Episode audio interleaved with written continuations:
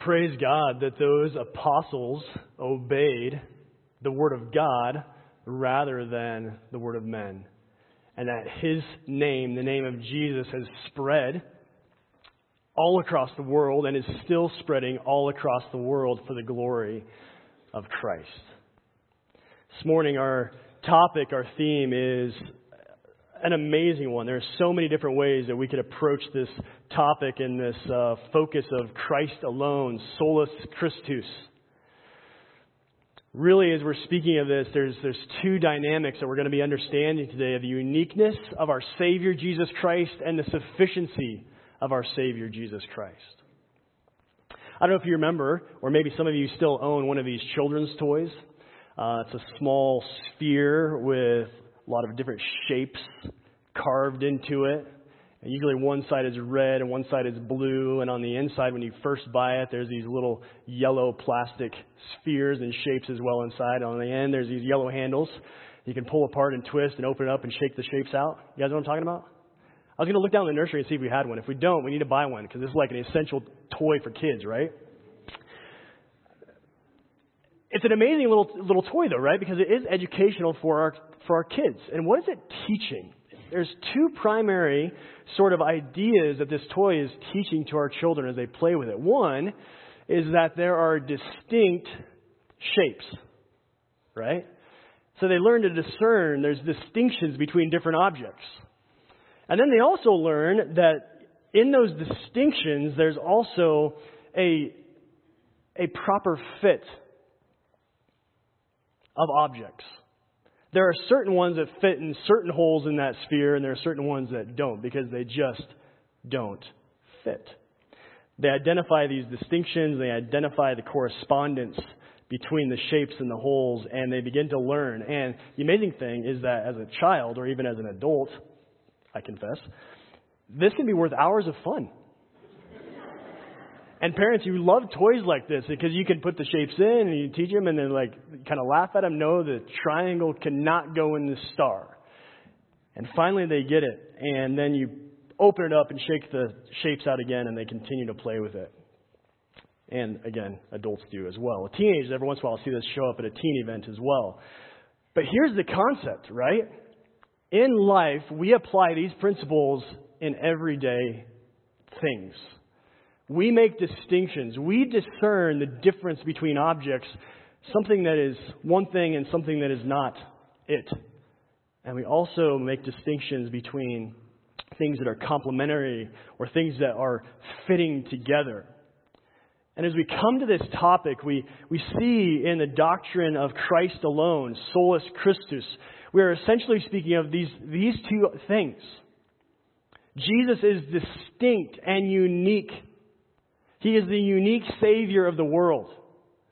And secondly, Jesus Christ's life, death, and resurrection is sufficient for salvation. Nothing else will fit. Nothing else will meet the need of humanity. Nothing else will make up the gap, so to speak, for our sinfulness and our need of a Savior. Jesus Christ is the unique Savior, and He's the only one in His life, death, and resurrection that will meet that need for all humanity. Jesus is the unique God man. We've been singing about it already this morning. No one else is shaped like him. This is the incarnation. This is the mystery and the miracle of the incarnation. In fact, one of the reformers said this that, that the mystery or, or the, the idea of Christianity is rooted in this one miracle. Actually, I think that was Lewis. This one miracle, the miracle of the incarnation. John Huss wrote this Rejoice that the immortal God is born and that mortal men may live in eternity. Rejoice that the immortal God is born into humanity so that mortal men may live in eternity. Luther wrote this The mystery of the humanity of Christ, that he sunk himself into our flesh, is beyond all human understanding. Jesus Christ is our unique and distinct Savior the Savior of the world. Jesus Christ's life, death, and resurrection is sufficient for salvation. Nothing else, no one else, and no other work is needed. Man, do we believe that? Jesus Christ in his life and death and resurrection is sufficient for our salvation. No one else, no other work is needed. Christ is enough. Thomas Watson, a Puritan pastor, wrote this about Christ and his work. Christ took our flesh upon him so that he might take our sins upon him. We heard a sermon on that recently from 2 Corinthians 5:21, and that is the essence of that text. Christ took on flesh, and this was the only way, the only means by which he could pay the penalty for our sin and take our sinful guilt upon him and pay the price. See, Christ's life, death, and resurrection is sufficient for us. But what about this doctrine of Christ alone? One prominent contemporary theologian summarizes the doctrine of Christ alone this way. Listen as I read this text, as I read this quote. Solus Christus expresses the biblical conviction that there is one mediator between God and man, the man Christ Jesus. 1 Timothy 2 5. And that therefore there is salvation in no one else, for there is no other name under heaven given among men by which we must be saved. Acts 4:12, which we just read. Christ's identity is absolutely exclusive and his work entirely sufficient. Now listen to this. We have no need then for any other prophet to provide us with a new revelation. There are millions of people in this world who reject that statement because they bow their knee to another prophet. We have no need then for another prophet to provide us with new revelation. We have no need of any other priest to mediate between us and God. Again, millions of people reject this statement. Or we have no need of any other king to rule Christ's church. Christ alone stands at the center of God's eternal purposes.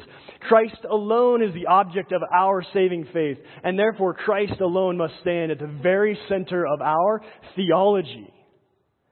Solus Christus is the linchpin of Reformation theology and the center of the other four principles of the solas of the Reformation.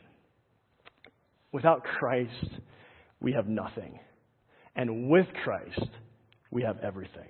See, Christ alone in his uniqueness and in his sufficiency must stand at the center of our theology as a church and as individuals.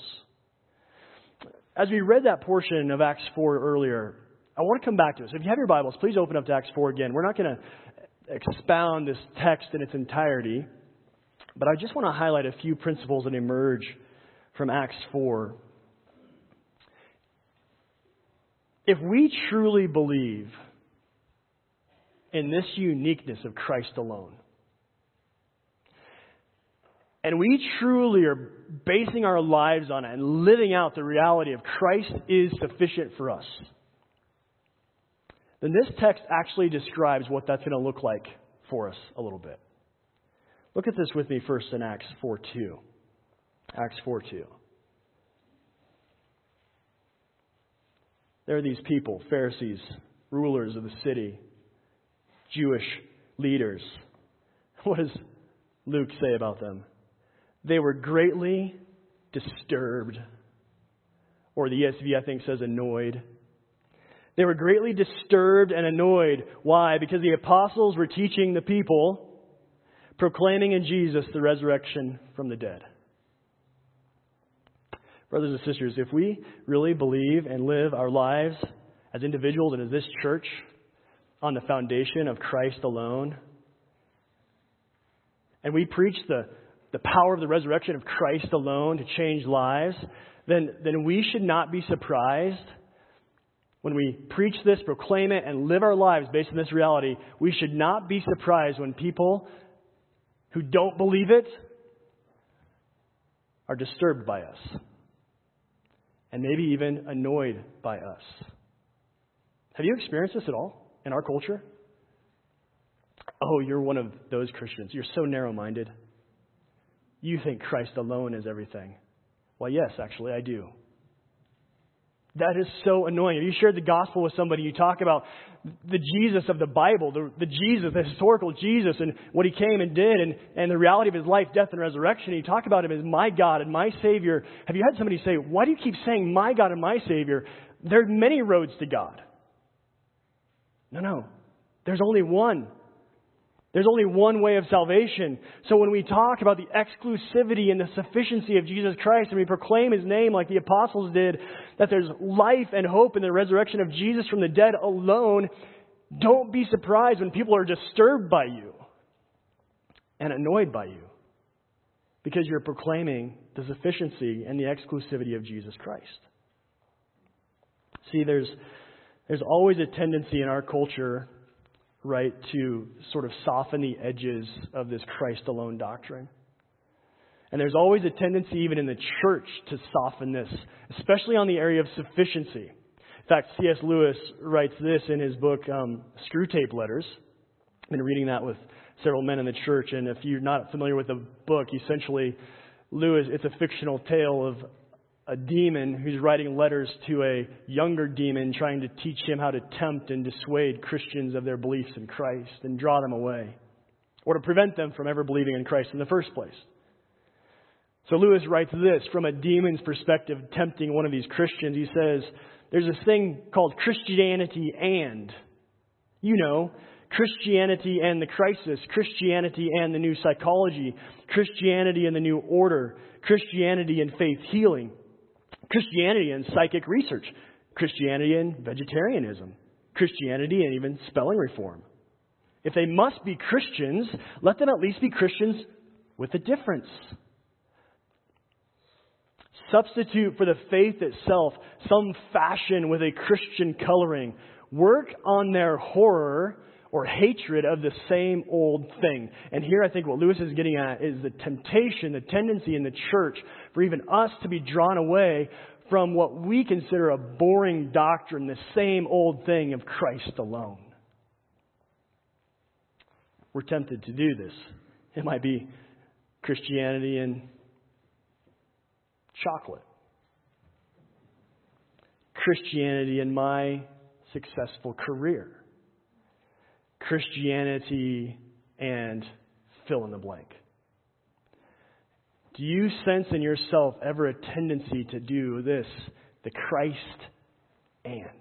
I need something else for my salvation or for my sanctification, for my joy, for my hope.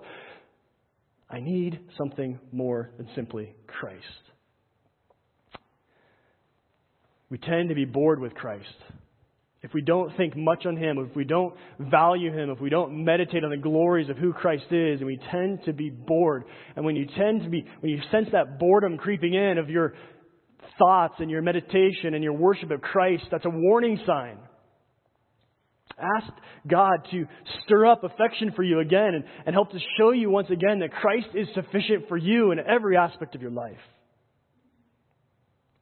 As a church, there's a temptation all around us as modern churches to become more attractive and more successful and more up to date. And what are those definitions based upon? They're based upon something other than Christ and His Word.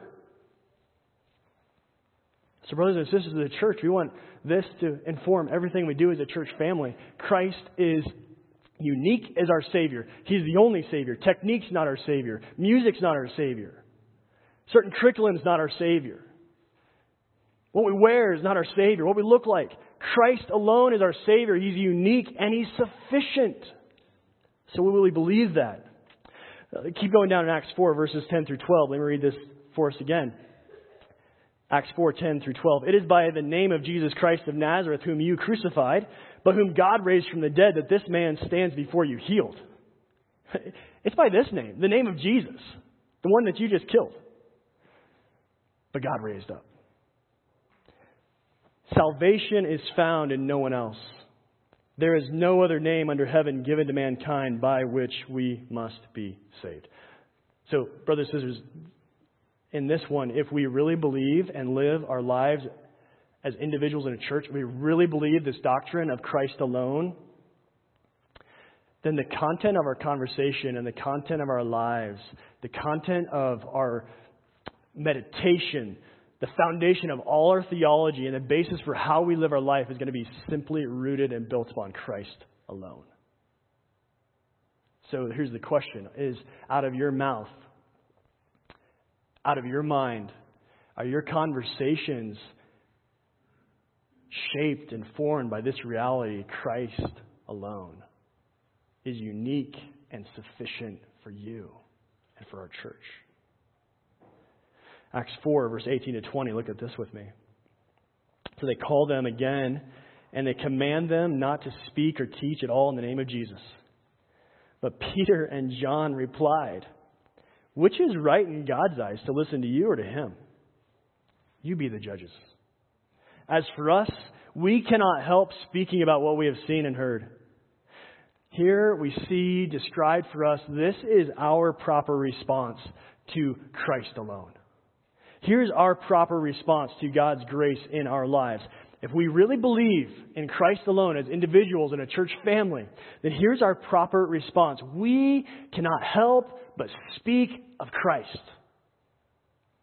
If we really believe that He is the unique Savior of the world, if we really believe that He is sufficient in His life, death, death and resurrection, then we will be compelled to speak. One of our core values, one of our essentials here is called mission. And we've defined that simply by stating this we want to proclaim Christ from our neighborhoods to the nations. See, the doctrine of Christ alone is actually the kindling for us as a church to be engaged in missions and to send missionaries and support missionaries and to be active in evangelism in our own lives. So I hope you're starting to feel the tension, right? We say we love Christ alone. We sing in Christ alone. And our hearts swell up on Sunday morning, and we have an emotional high singing this song, and it's great. But here's the, where the rubber meets the road. When we walk out those doors, does this doctrine affect us once we leave this building? Do we really believe that Christ is enough for us? That Christ is a unique Savior that this world needs? Do we really believe it? And if so, are we living it? Are we living it? For the rest of our time this morning, what I want to do is just walk through several different aspects of this unique, exclusive identity of our Savior, and I want some of the reformers to speak to us. Specifically this morning, I want Calvin to speak to us. If you've never read any of his commentaries or books, I would encourage you to do so because he writes, especially in his commentaries, in such a pastoral way. Just reading through them. Some of the language you might have to work wrestle through, but but his tone and his and his perspective as he's writing, he's writing for his people with the pastor's heart. But first, let's look at the text.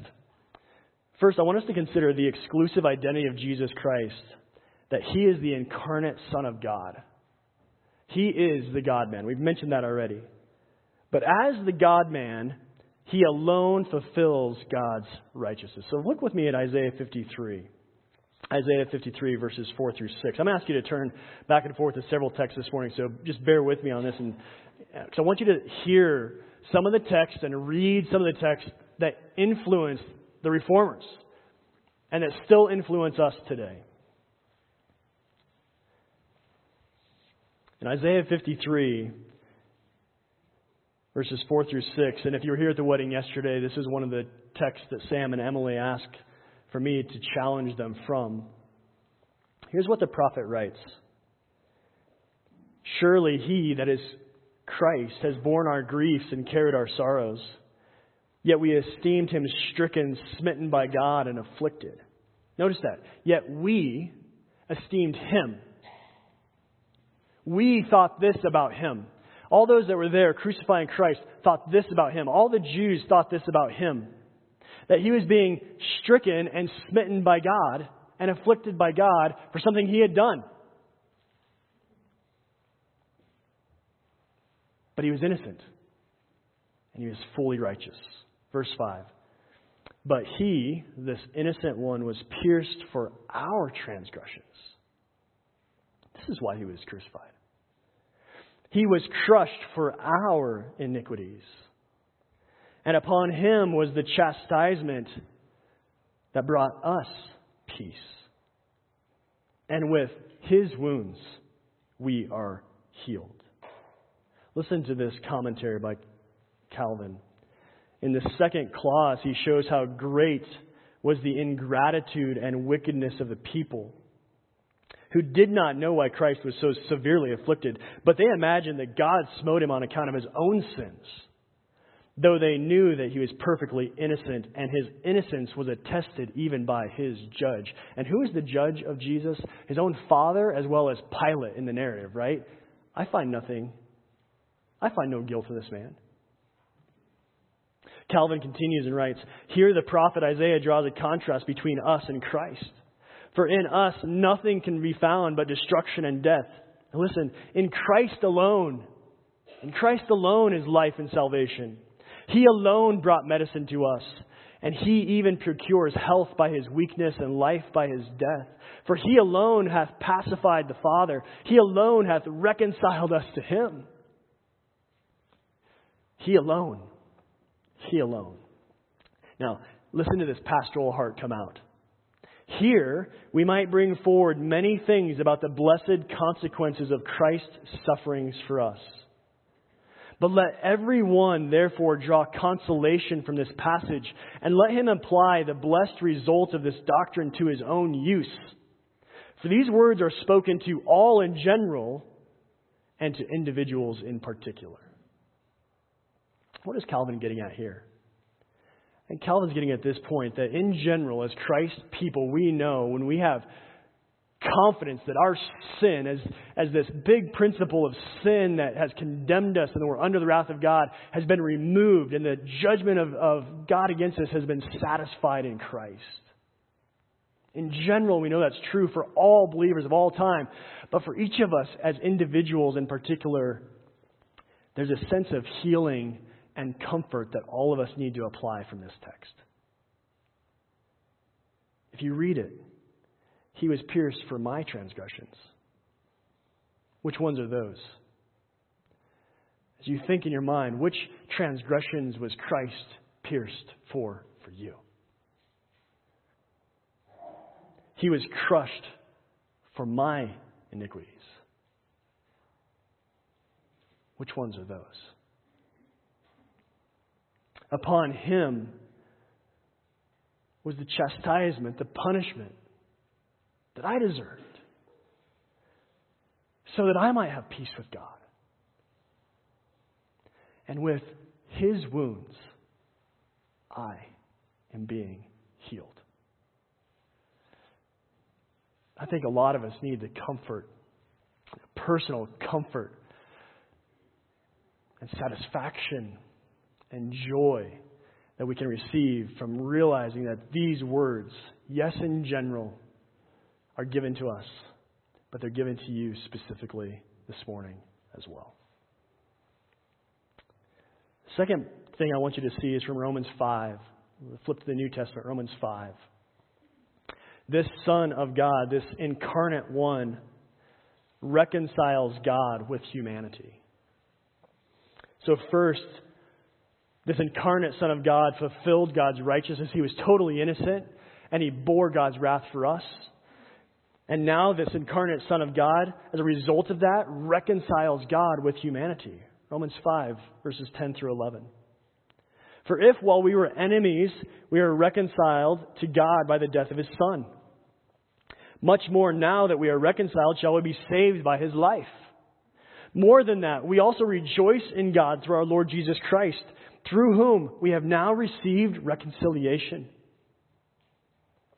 Steve read this quote from Luther at the beginning I must listen to the gospel. It tells me not what I must do, but what Jesus Christ, the Son of God, has done for me. Romans 5 captures that for us. Look at what Christ has done. We were once enemies, but now we've been reconciled because of the work of Christ, through Christ, to God. The gospel tells me, look at what Christ has done for me.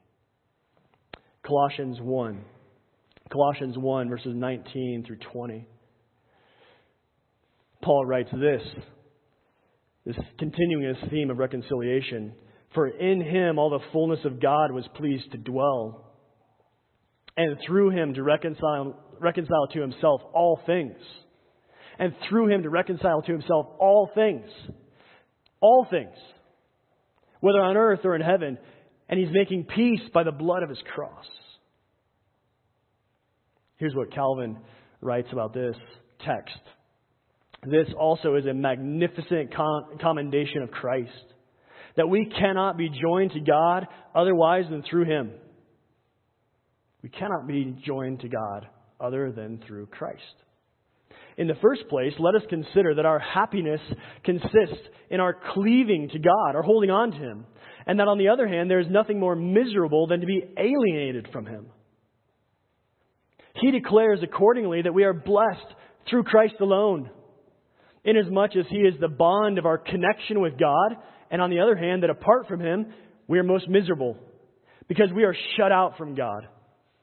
Let us, however, bear in mind that what He ascribes to Christ belongs peculiar, peculiarly to Him, that no portion of this praise may be transferred to another. You catch it? In Christ alone, we are blessed in God. In Christ alone, we are connected to God. In Christ alone, we are reconciled. And, and there is no praise that, or boasting that should go anywhere else or to anyone else other than Christ alone. Calvin continues The blood of the cross, therefore, means the blood of the sacrifice which was offered upon the cross for appeasing the anger of God. And adding, by him, he did not mean to express anything new, but to express more distinctly what he had previously stated, and to impress it still more deeply on their minds. Paul wants us to see more clearly this is all about Christ. His work, His sacrifice, His shed blood on the cross. It is Christ alone who is the author of reconciliation, as to exclude all other means. For there is no other, there is no other that, is, that has been crucified for us, Calvin says. See, there's, there's no one else to stand in our place. There's no one else unique enough to fit that gap. There's no one else who can sufficiently pay the penalty of our sin except the unique Savior, incarnate Son of God, who lived a perfect sinless life and was our perfect sacrifice, who could stand in our stead as our substitute and bring us back to God. Third thing I want you to see about the uniqueness of Jesus is that as the incarnate Son of God, he alone establishes God's saving rule on this world. Stay in Colossians chapter 1 if you're there. Look at verses 13 and 14 with me. Here's what Paul writes He has delivered us from the domain of darkness. That's the Father. He has delivered us from the domain of darkness and transferred us to the kingdom of His beloved Son in whom we have redemption, the forgiveness of sins.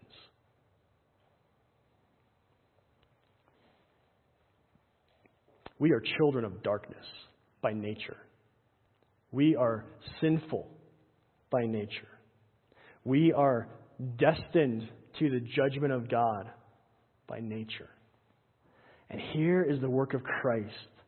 So Calvin writes this In the first place, we ourselves are called darkness and afterwards the whole world and Satan and the prince of darkness, under whose tyranny we are held captive, until we're set free by Christ's hand. From this you may gather that the whole world, with all its pretended wisdom and righteousness, is regarded as nothing but darkness in the sight of God. Because apart from the kingdom of Christ, there is no light. Do we believe that again? That this world and the humanity around us. Without Christ, they have no light. This is one reason why the reformers liked another Latin phrase that translated after the darkness, light. Here's where they saw this. In Christ, Christ was moving us. In Christ alone, He was transferring us from the kingdom of Satan and darkness into the kingdom of light and life. Paul also ascribes this to the grace of God, Calvin continues, so that no one may imagine that he can contain, can attain so great a blessing by his own efforts. We can't do this. We can't transfer ourselves from the kingdom of darkness into the kingdom of light. As then our deliverance from the slavery of sin and death is the work of God, so also our passing into the kingdom of Christ. So he calls the Son of his love. And all who are in him are beloved by God the Father. Because it is in him alone that his soul takes pleasure, as we read in Matthew 17 5, and in whom all others are beloved. So we must hold it at a settled point that we are not acceptable to God otherwise than through Christ. We are not acceptable to God except through Christ. But here's our hope in Christ because he is beloved of the Father. All of us who are gathered together in Christ are loved of the Father. And we're transferred from the kingdom of darkness into the kingdom of light, and we have life. So here's the question Why was it necessary for God to become man? This is one of the catechism questions. Why was it necessary for God to become man? And here's the answer all of these texts and the reformers brought together for us that in human nature, he might on our behalf perfectly obey the whole law and suffer the punishment of human sin, and also that he might sympathize with our weakness. And that leads us to our final section that I want to bring to us today. Christ, in his incarnation, is for us our prophet priest, and king. He's our prophet. John 6, 66 to 69. After Jesus fed the 5,000, there's this whole discourse about him being the bread of life. And many of the disciples walk away because they say, Man, this is, this is tough. Jesus just told us that we need to eat his flesh and drink his blood.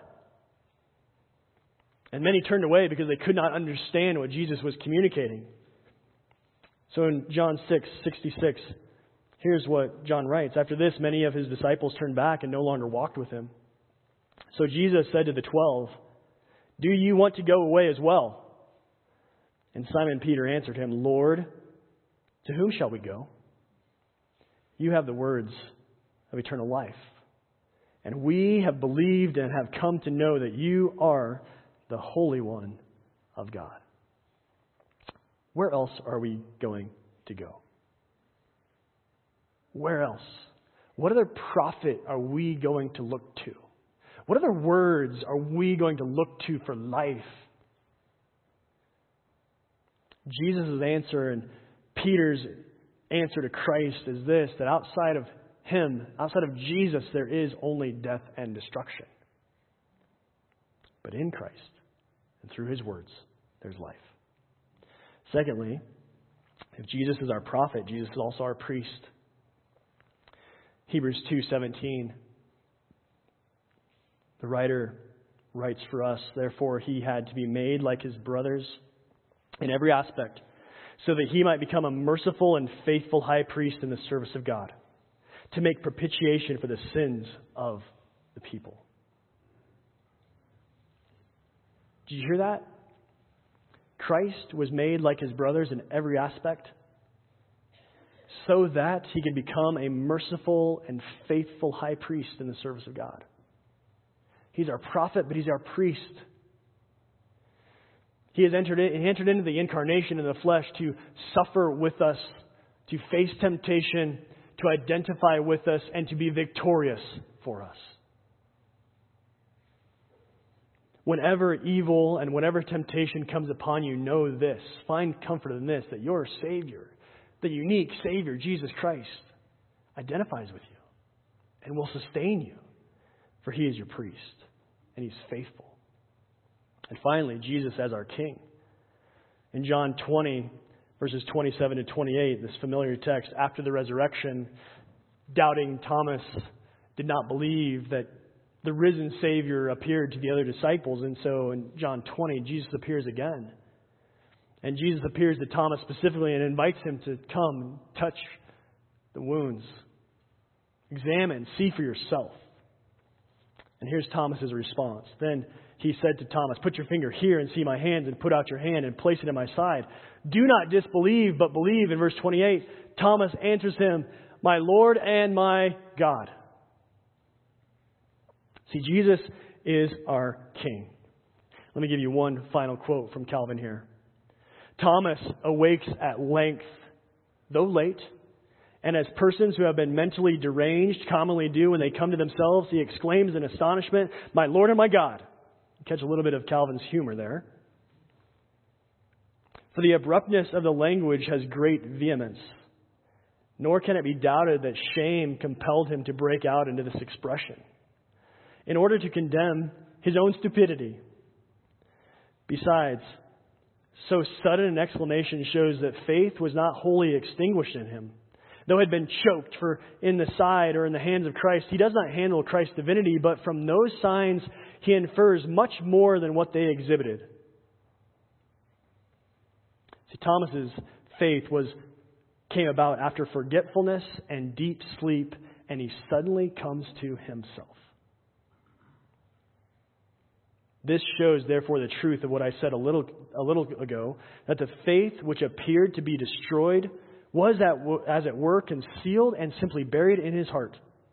The same thing happens sometimes with many persons, for they grow wanton for a time, and if they had cast off all fear of God, so that there appears to be no longer any faith in them, but as soon as God has chastised them with a rod, the rebellion of their flesh is subdued, and they return to their right senses it is certain that disease would not of itself be sufficient to teach piety. And hence we infer that when the obstructions have been removed, the good seed which has been concealed and crushed springs up. What a wonderfully comforting pastoral charge to his people, from, uh, from uh, to Calvin's people, as he helps them rehearse and understand the gospel. That sometimes we fall into states of what he calls insanity and we don't live by faith in our Savior. We don't submit our lives to Jesus as our King. But thankfully, the Word of God is sufficient and Christ is sufficient so that when He comes and He chastises and calls us back to faith and repentance and to believe and, and get up in our Christian lives and go on, that His faithfulness is still there and His work is still going to happen. Because Jesus is sufficient and His Word is sufficient Therefore, God's work will never fail. I intended to spend more time on my conclusion, but we're out of time. So let me just say this. What are the current threats and our current need as a church family as it relates to Christ alone? First of all, here's the threat. Here's the question that rests among us that we have to daily, I think, daily work through. Is Jesus really enough for you? Is Jesus really enough for you? Or do you find yourself looking for something else? Whatever the other else might be. Secondly, for our world, is Jesus really the only way? Or maybe you're here this morning and you're questioning that. Is Jesus really the only way? These texts have pointed us to the reality that yes, He is the only way. And outside of Christ, there is no life, there is no hope, there is no joy. So we're going to sing in a minute, All I Have is Christ. And then finally, the third is here's our current need. If we consider the doctrine of Christ alone, here's our current need for us to live it out and apply it. Here's the need the need is for us to be active in missions. Not just overseas. We need that. There's unreached people groups, people that have not heard the gospel, people that don't have access to the reality of the truths of the scriptures, people that have never heard of the sufficiency of Jesus Christ and the sacrifice and his life and death and resurrection. They've never heard of that. Yes, we need to reach them. As a church, we need to be focused on that. But here, first and foremost, are you active in missions? How are you proclaiming Jesus to your neighbors? That's where it starts. That's where it starts. But I'll say this if you're not first convinced that Jesus is enough for you, it's going to be very difficult for you to tell somebody else that Jesus will be enough for them. Let's pray.